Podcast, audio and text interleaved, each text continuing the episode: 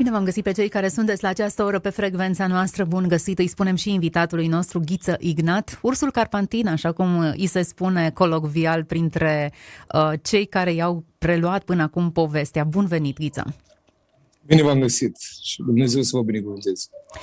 Ne ducem înspre Suceava, acolo unde ești și slujești printre refugiați. Povestea ta, povestea întoarcerii tale la Dumnezeu, ca sportiv de performanță, este o poveste care te-a motivat să iubești mult și să-ți arăți dragostea prin fapte. Pentru cei care nu sunt familiarizați cu povestea ta, un sportiv de performanță de 8 ori, cel puțin așa spun statisticile, poate că sunt mai multe uh, competiții pe care și campionate pe care le-ai câștigat, uh, medalii internaționale la uh, un sport mai neobișnuit pentru noi femeile, dar cu mare impact, mai ales în lumea bărbaților, un uh, lupte greco-romane. Ghiță, câteva cuvinte despre sportul acesta. E un sport, uh, e un sport fain.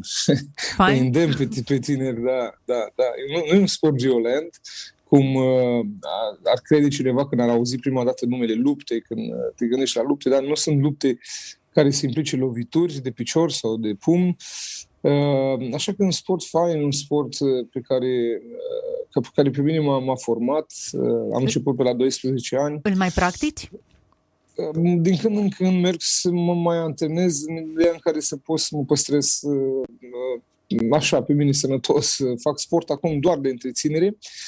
Însă pruncul meu cel mai mare, David, îl practică, a și primit o selecționare la echipa națională, e deja acolo se pregătește cu lotul național, are 14 ani și, sigur, îi încurajez, îi încurajez pe tineri. Toți copiii, mai puțin eu el, care are un an, uh, avem patru băieți, toți trei uh, practică sportul, doi sunt fotbaliști, cel mai mare practică luptele. Deci da, un sport, un sport care, care educă, care, care ajută. Uh, care e cel mai important titlu pe care l-ai câștigat? Cel mai important titlu pe care l-am câștigat, oh, sunt multe, multe competiții pe care le-am câștigat și la nivel național și la nivel internațional. Cred că cel mai important e cel de copil de Dumnezeu. Uh, departe de, de orice altă medalie sau, sau trofeu. Da, știu că nu vrei să vorbești despre premiile acestea, dar ele îți dau anumită recunoaștere, cel puțin în lumea sportului, în care eu nu am așa acces cum ai tu și cum poți vorbi cu uh, oameni despre experiențele tale și despre ce te-a marcat cel mai mult. Poate că cel mai important titlu este primul pe care l-ai câștigat și care ți-a dat confirmarea că poți să obții uh, recunoaștere și medalii. Um, cât din ceea ce ai câștigat a fost talentul tău personal și cât a fost efort? Cred că e o combinație de... Ai nevoie de ceva, trebuie să fie ceva în tine care să, să te ducă către... Vezi noastră, uh, apoi e multă muncă, e foarte multă muncă. Uh, cred că procentul de muncă e peste cel uh, care reprezintă talentul, dar e nevoie de, de un pic de talent, e nevoie de un pic de... cum să spun, un pic de îndemânare în a, în a practica. Tot, până la urmă, toată lumea muncește, dar vedeți, noastră excelează doar cei care parcă au ceva în plus. E o chestiune care... Și sigur că lucrurile astea spuse în noi de Dumnezeu, pentru fiecare domeniu, nu doar pentru, pentru sportul numit lupte sau și fotbaliștii la fel, și oamenii care performează în alte domenii, și știință, și doctor și așa mai departe. Acum, ține de noi cât de mult avem disponibilitatea să recunoaștem lucrul ăsta. Că Dumnezeu picură ceva în, în ființa noastră și ne face să fim uh, un pic peste medie în anumite, în anumite domenii. Dar fără muncă, degeaba ești. Am văzut, nu, da, și uh, am văzut mult, multe persoane am, în cariera mea sportivă, mulți, mulți tineri talentați care din păcate, nu s-au putut îndelenici cu, cu antrenamentele grele și atunci talentul nu te ajută decât până la un anumit punct. Dar împletit cu multă muncă, încep să apară și rezultate. Cam ce înseamnă antrenamente grele? Descrie-ne puțin cam cât lupți ca să ajungi în, în ring. Uh, păi, antrenamente grele uh, înseamnă un antrenament, uh, cel puțin pe vremea când noi ne pregăteam cu lotul, cu lotul olimpic, făceai trei antrenamente pe zi, aveai uh, un antrenament de dimineață la ora 5 și 20 era deșteptarea, la 5 jumate începea, până la ora 7 erau cel mai scurt de antrenament, era un fel de înviorare, dar era antrenament toată regula. Îi ziceam înviorare, dar Apoi aveai un antrenament, un antrenament de două ore jumate și încă unul de două ore jumate. Deci, practic, un 8 ore pe zi, uh, dacă vreți, aproape 8 ore pe zi, un program normal de muncă. Doar că solicitarea acolo în cele 8 ore era extrem, extrem de mare, dusă, împinsă către extrem, din toate punctele de vedere. Adică, uh, da, un antrenament, un antrenament greu, un antrenament în care când pleci spre, când plecam spre hotel, uh, întăream picioarele după mine, nu mai reușeam să mai ridic nici tricou de jos, câteodată eram de obosit, eram de, de extenuat. Ghiță, ce dă motivație unui tânăr, la 12 ani cred că începeai să ne spui că te-ai apucat de sportul ăsta, unui tânăr, unui copil, unui adolescent să se înhame la un astfel de ritm de viață? Pe mine m-a motivat foarte mult, uh, cred că mediul în care trăiam, pentru că No, vremurile erau un pic diferite. După 90 era un pic diferit. Românii nu aveau confortul, noi nu aveam confortul care, care este astăzi. Apoi m-a motivat foarte mult câteva episoade de bullying unde, unde eu am fost luat ca țintă de alții mai mari. Am rămas de vreo câteva ori fără bani mi-au scotocit prin buzunare, mi-au dat vreo două șuturi în dos și uh, aveam 10-11 ani. Aveam un fizic, eram mărișor la fizic, dar eram doar un copil. Și în urma, da, mai multor episoade dintre acestea de repetate de bullying, am zis că trebuie să fac ceva. Mi-aduc aminte că eram foarte motivat și uh, și spune, ce, ce să fac? Uh, și în felul ăsta m-am apucat de lupte. Sigur, după vreo 2-3 ani de zile, când deja eram campionul României pentru prima dată, a doua oară, lucrurile s-au schimbat. S-au schimbat mult. Cei care altă dată veneau să mă scotocească pe buzunare, acum fugeau de mine, traversau strada că nu mă vedeau că, că trec. Pe vreo doi am pus mâna, am scuturat un pic. Te-ai simțit răcorit? De, de asta m-am apucat să lupte, practic, să pot să... Sigur, eram copii, dar, da, asta, asta, a fost unul din, asta a fost unul din motivele principale, pentru că am zis, mă, trebuie să, trebuie să învăț cumva să pot să țin, să țin piept. Era un pic mai, mai, mai... Și acum bullying să practică, din păcate. Sunt mulți copii care, care, care, cad, care cad victimă. Dar asta, asta, mi-a fost, asta, mi-a fost, asta mi-a fost motivația principală. Am înțeles, da. am înțeles. Trebuie că a existat acolo substanțială, eu știu, emoție ca să te împingă să reziști la așa un ritm de, de antrenamente. Și apoi, și apoi am început să-mi placă, am văzut că uh, am început să slăbesc, am început să am o condiție fizică bună, uh, am început să, mă rog, să, fizicul meu să iau o, o formă uh, mai plăcută, mai faină și am zis, oh, deci este, e și sănătos e bun din toate punctele de vedere. Știi? Și apoi au urmat și rezultatele și, uite, așa am, am, am fost motivat să continui o, o bucată bună de timp. Am înțeles. Ideea e că Apostolul Pavel de multe ori asociază lupta creștină și alergarea creștină cu competiția sportivă și cu faptul că niciun ostaș nu se încurcă cu treburile vieții dacă vrea să placă celui care l-a chemat la oaste și de multe ori ne asociem viața creștină cu disciplina pe care o practică un sportiv care se antrenează din greu înainte de a avea medalia și rezultatele, focalizat pe premiul care va urma și de aceea ori de câte ori întâlnesc un sportiv de performanță, așa cum ești, Vreau să scanez puțin pe zona aceasta de motivație. Ce îl determină pe un tânăr, pe un adolescent care ar dormi până la cât se poate dormi și chiar ar sări primele două ore de la școală dacă s-ar putea, ce îl determină să se scoale la ora 5, să alerge, să, să facă atât de mult efort fizic, uh, trebuie să existe un factor motivator foarte puternic și poate că e bine uneori să ne scanăm și noi motivația atunci când avem curse lungi de dus îi spun, uh, într-adevăr, uh, sunt multe lucruri similare uh, între, între viața de sportiv de performanță și viața de creștin.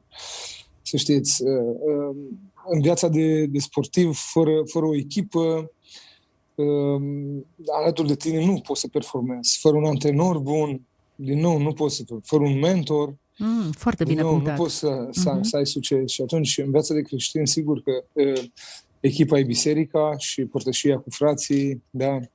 Mentorul e Domnul Isus și antrenorul cel mai bun, apoi antrenorul secund care trebuie să, trebuie să fii cel păstorul care ne păstorește și, sigur, sunt multe, multe lucruri similare, însă motivația Vedeți, astăzi copiii au un confort pe care generațiile dinainte nu l-au avut și vedem un interes din ce în ce mai slab pentru, pentru munca asta fizică și uh, chiar și cea intelectuală. Nu, nu prea s arată interesați. Telefoane, TikTok-uri, nebunii, nu știu ce și mai mult acolo și petrec timpul.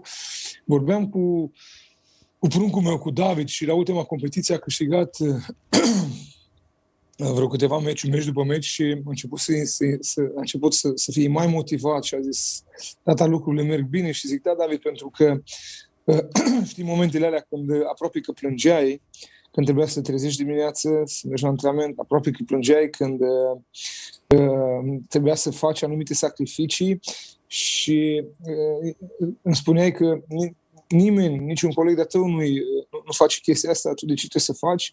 Uite, dacă faci lucruri pe care alții nu le fac, ai posibilitatea să ajungi în locuri în care ceilalți nu o să ajungă.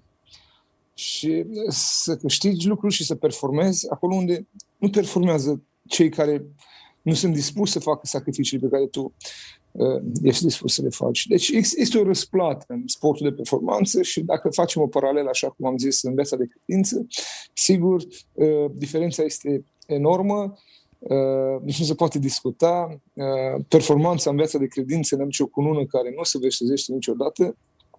Uh, știm lucrul ăsta.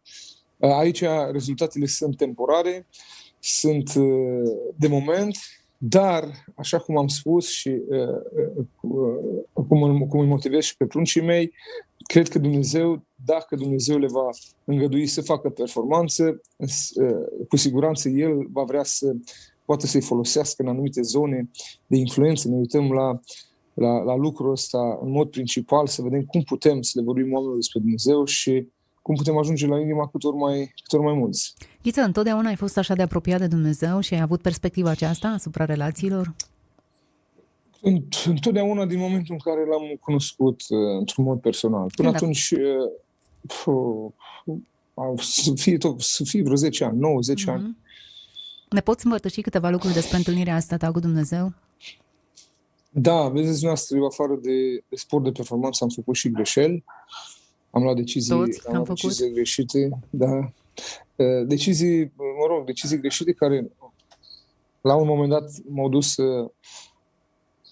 m-au dus într-un în, în repetate rânduri în a, a trebuit să trec prin penitenciare, prin aresturi de poliție, prin, a fost o perioadă mai mai zbuciumată din viața mea, însă a fost o perioadă, a fost o, un context potrivit pe care Dumnezeu l-a folosit să-mi vorbească, să-mi arate că cei care uh, îmi spuneau că sunt prieteni, de fapt, nu au fost, cei care, în care mă încredeam și în care aveam încredere, de, uh, de fapt, s-au depărtat când am avut nevoie mai mare. Uh, și Dumnezeu mi-a arătat toate lucrurile astea și a lucrat într-un mod deosebit. Mi s-a descoperit într-un mod personal și sigur, Dumnezeu se folosește spre binele nostru, de orice fel de, de, de, de lucru și context. Ghiță, cum ți s-a descoperit ție personal? În închisoare? Da, da, eram acolo și sigur că cred că cel mai mare șoc pe care l-am avut și cea mai mare uh, dezamăgire a fost legată de cei pe care îi consideram aproape și care nu doar s-au depărtat, dar unii dintre ei au și aruncat cu pietre la, în rând cu mulțimea și uh, am fost foarte dezamăgit, atât de dezamăgit încât uh, Uh, mă rog, nu știam ce, o să, ce, va, ce, ce voi face, ce va trebui să fac, pentru că nu, nu mă așteptam la o, la o asemenea reacție. Și atunci, în acele momente, eu căutam, știam câte ceva, însă nu era destul. Am, mi-aduc aminte că am citit o carte de mărturii uh, a unui fost sportiv de performanță care se întâlnise cu Domnul și uh, motivat și de, de, de mărturia aceea, am căutat să vorbesc într-un mod personal cu el am vrut și am simțit nevoia să vorbesc pentru prima dată, să vorbesc efectiv liber cu Dumnezeu, să nu mai fie rugăciuni citite sau uh, intermediar sau nu știu ce, să fie, să fie o discuție liberă. Discuția aceea a avut loc undeva într-un uh, era o singură zonă unde puteam să am intimitate acolo, era un, o zona dușurilor, unde ne scuteau o dată pe săptămână, însă dacă erai drăguț și îți cereai voie, te scotea și singur, atunci ne scotea, odată pe săptămână te scoteau toți la un loc. Mă rog, l-am rugat pe gardian să mă lase singur un pic să fac un duș și acolo era singura, singura zonă unde puteam să, să, să pot vorbi liber cu Dumnezeu și mi-aduc aminte că era o podea murdar, niște pereți murdari, mă rog, condiții de pușcărie de la noi și am dat drumul acolo la toate dușurile acelea și uh, cât îți de mare, n-am îngenunchiat, m-am, efectiv m-am prăvălit pe, așa de-a lungul pe podeaua aceea și nu m-am mai ridicat de acolo până n-am vorbit cu Dumnezeu, până nu i-am spus tot ce am avut de spus, uh, până n-am auzit de la El, uh, până nu, până nu s-a, s-a întâmplat întâlnirea aia, uh, nu m-am mai ridicat acolo. M-am ridicat după vreun ceas și cred că ăla a fost momentul întâlnirii mele personale cu Domnul Iisus Hristos. E un moment unic, un moment deosebit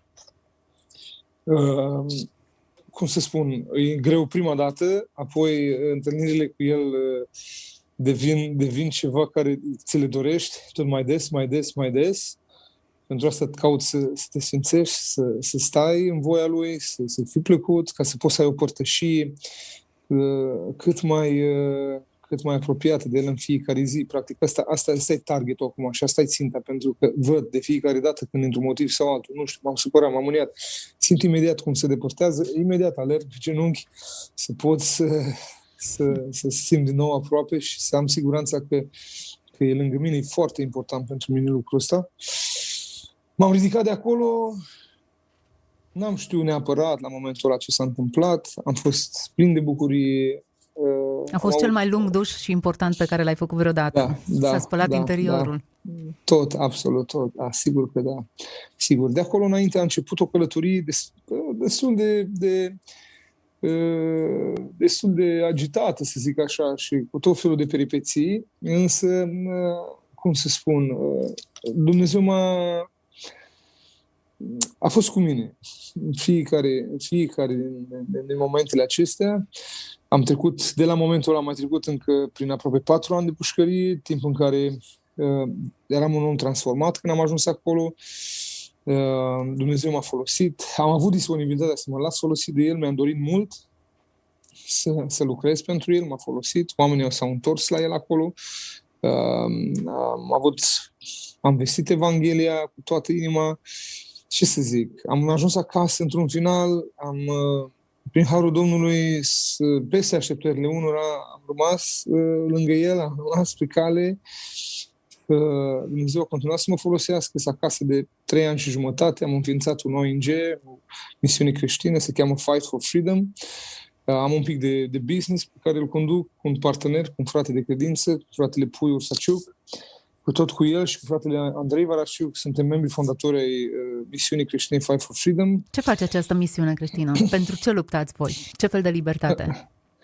Uh, toate libertățile pe care, care cumva ne-au fost redate uh, prin jertfa Domnului Isus, dar pe care, din păcate, cei mai mulți dintre noi le-au pierdut și continuă să, să le piardă.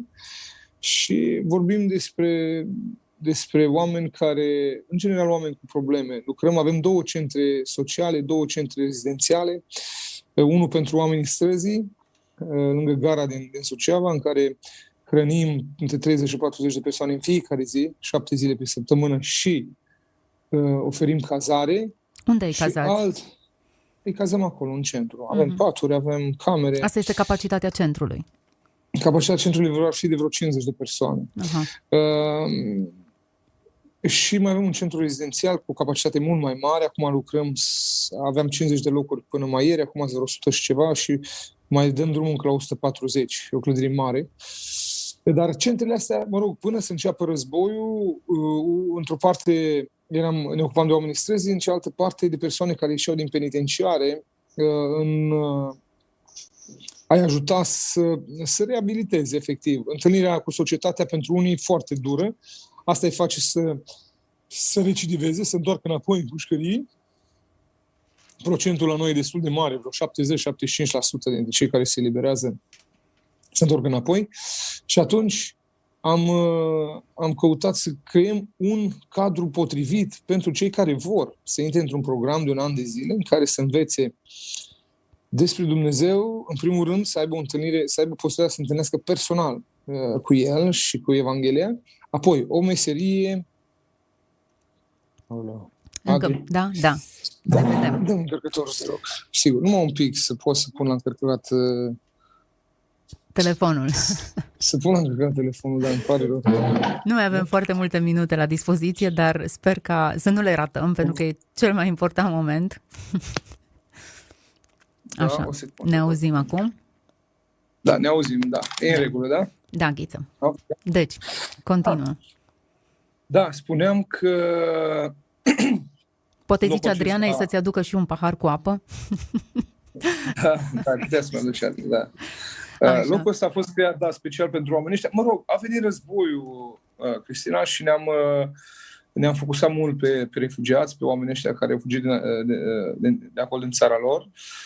Cam câți oameni cam... au trecut până acum prin centrul vostru? Ei stau mai mult acolo sau îi cazați da. o noapte, două și pleacă? Cazăm, eu, eu, suntem tot așa un halfway house, dacă vrei. O, o zonă de tampon între, între țara lor, fuga de acolo și cei mai mulți pleacă către vestul, vestul Europei, mm-hmm. dar stau la noi, noi așteptăm.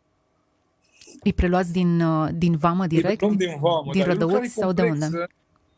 De la Siret, de din la vama Siret. Siret. Mm-hmm. E, o, e, o, e o lucrare complexă, ne-am organizat, gândește că acum trei săptămâni aveam șapte oameni care lucrau la Fight for Freedom, acum suntem 150. Oh, oh, oh. Da, în trei săptămâni. Numai Dumnezeu putea să facă lucrul ăsta, să ne organizeze în așa fel, să, să putem să, să facem treaba asta. Avem voluntari în trei schimburi, 24 din 24 în vamă. Avem un cort mare acolo pe care autoritățile ne-au îngăduit să-l amplasăm.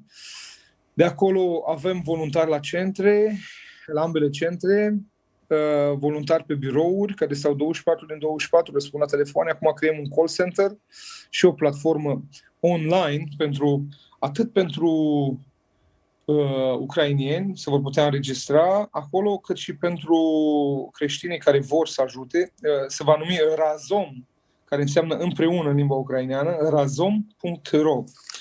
Uh, uite că cu ocazia asta uh, spun lucrul ăsta și aici, dacă, dacă vor fi biserici, ONG-uri, uh, creștine și nu numai interesate să ajute, să pot înregistra acolo pe platforma asta și pot ajuta. Uh, ce, să mai, ce mai facem? Man, uh, am făcut din a treia zi de, de, de război, am plecat cu primul convoi umanitar în Ucraina cu alimente. Acum nevoia e mult mai mare la ei. Gândiți-vă că s-a dat totul peste cap, magazinele sunt goale, oamenii nu au efectiv ce să pună pe mese. Uh, astăzi trimitem constant un camion, două de alimente, aproape în fiecare zi către Ucraina. Am fost acolo de cinci ori uh, singur, uh, singur, mă rog, personal ca să văd, să mă asigur că alimentele ajung unde trebuie și bunurile și medicamentele și așa mai departe. No, suntem organizați uh, uh, într-un, mod, într-un mod deosebit, nu mă așteptam. Uh, spun asta pentru că fac business de ceva ani de zile și știu cât de greu să pui o echipă la punct. Uh, de ani de zile ne chinuim să punem o echipă la punct în business și da, uh, am văzut cum Dumnezeu, mâna lui bună, a creat o echipă de 150 de oameni în numai câteva zile pentru a putea fi de folos acestor, acestor oameni din Ucraina. Deci e deosebită lucrarea pe care Dumnezeu o face aici cu, cu noi. Sigur, mă întreba cineva ce părere am de război, cine cu cine să luptă, cine și-a zis nu, nu facem politică, nu ne interesează. Nu ne interesează, oricine face război are o problemă și trebuie să oprească lucrul ăsta, indiferent. Dar dacă mâine ar fi să vină rușii să aibă nevoie de noi, cetățenii, mă rog, oamenii, să, asta, vom face același lucru, îi vom ajuta la fel. Nu se știe niciodată, poate că, cine știe, dacă numai Dumnezeu poate să oprească ca lucrul ăsta să nu se extindă și peste țara noastră. Așa este. Trebuie să ne rugăm pentru lucrul ăsta, da. Ghiță, cam care e atmosfera acolo? Suceava este zona în care uh, e cea mai aglomerată acum din punct de vedere al uh, refugiaților și prin Timișoara trec garnituri întregi de sute de refugiați, dar nu prea se opresc aici, majoritatea tranzitează. Mai sunt unii care rămân peste o noapte, o noapte două, dar majoritatea sunt la voi acolo. Cam cum lucrați împreună? Sunt biserici care coalizează, voluntari, oameni obișnuiți? Da, da, da, da. da. Societatea civilă peste așteptările tuturor s-a, s-a mobilizat. Mm, uh, biserici și în mod, în mod special mediul evanghelic. Vă spun, a fost o, e o mărturie pe care Dumnezeu a îngăduit să o lăsăm în vremea aceasta. Uh, ce să spun? Deci pocăiții, ca să zic așa, au fost cei care au răspuns primii, care au răspuns primii și care au răspuns cu toată inima și care au făcut eforturi deosebite ca oamenii ăștia să poată să fie ajutați. Au rămas surprinși, cu lacrimi în ochi, Uh, ne-au mulțumit, ne-au strâns în bație când au plecat, uh, ce să spun, nu se așteptau, nu se așteptau. Făceau poze, spunea, domnule, să trimitem în Ucraina ca.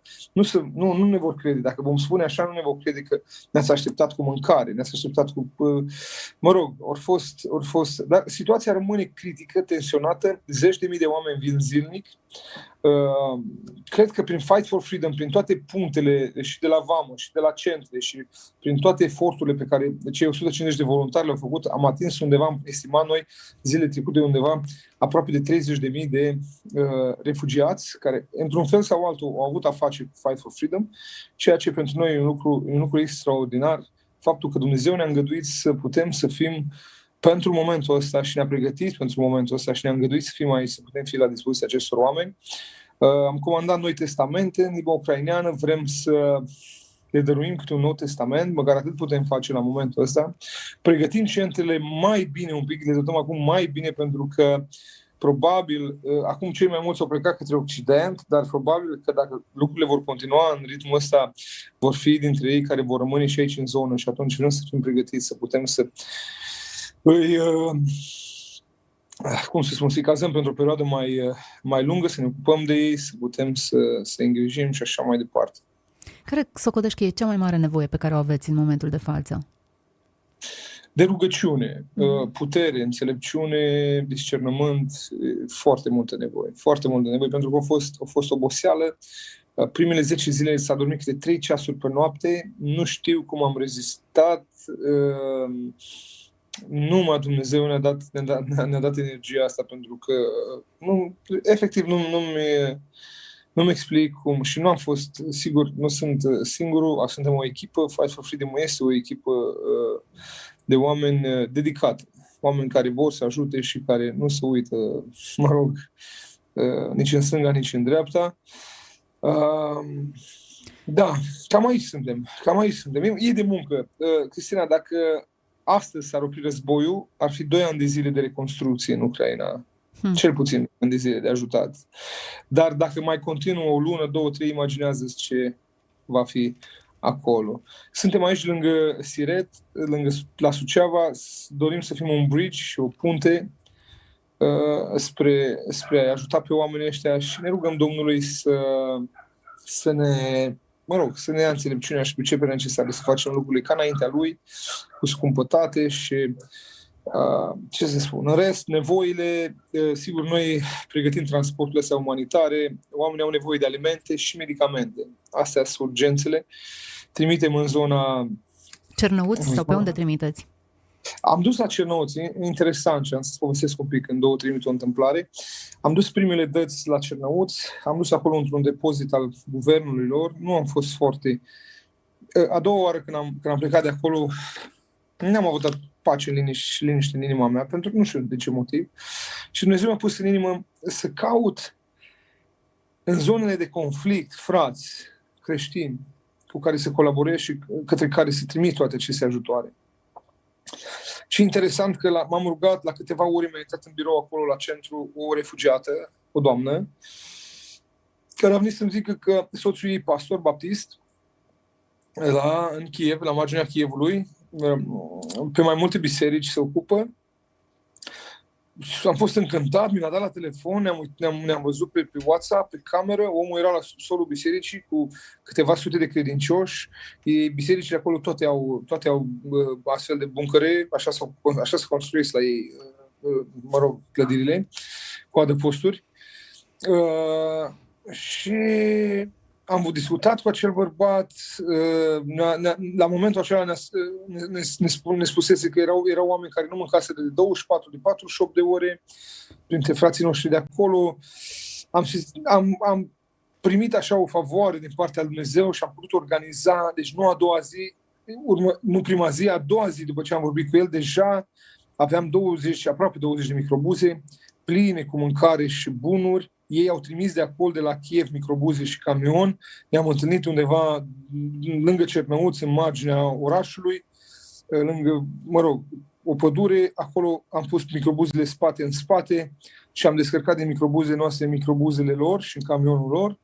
Au luat calea Chievului și, mă rog, în noaptea aia, la câteva ceasuri, am primit mesaj că oamenii mâncau din ceea ce le-am trimis și hmm. se bucurau. Și a fost o biruință. Hmm. A fost dorința mea să mă conectez cu, cu astfel de oameni și Dumnezeu numai la câteva ore a trimis pe femeia aceasta. Ea lucrează acum ca voluntar în cadrul Fight for Freedom și organizează toate convoile astea, mă ajută la organizatul convoilor. Ajung la Harkov, am în toate zonele afectate. Cred că e, e, e pur și simplu te mișcă atunci când simți că ești folosit de Dumnezeu și că ești în locul în care trebuie. Dintre poveștile refugiaților care au ajuns la voi, care a fost cea care te-a marcat cel mai mult?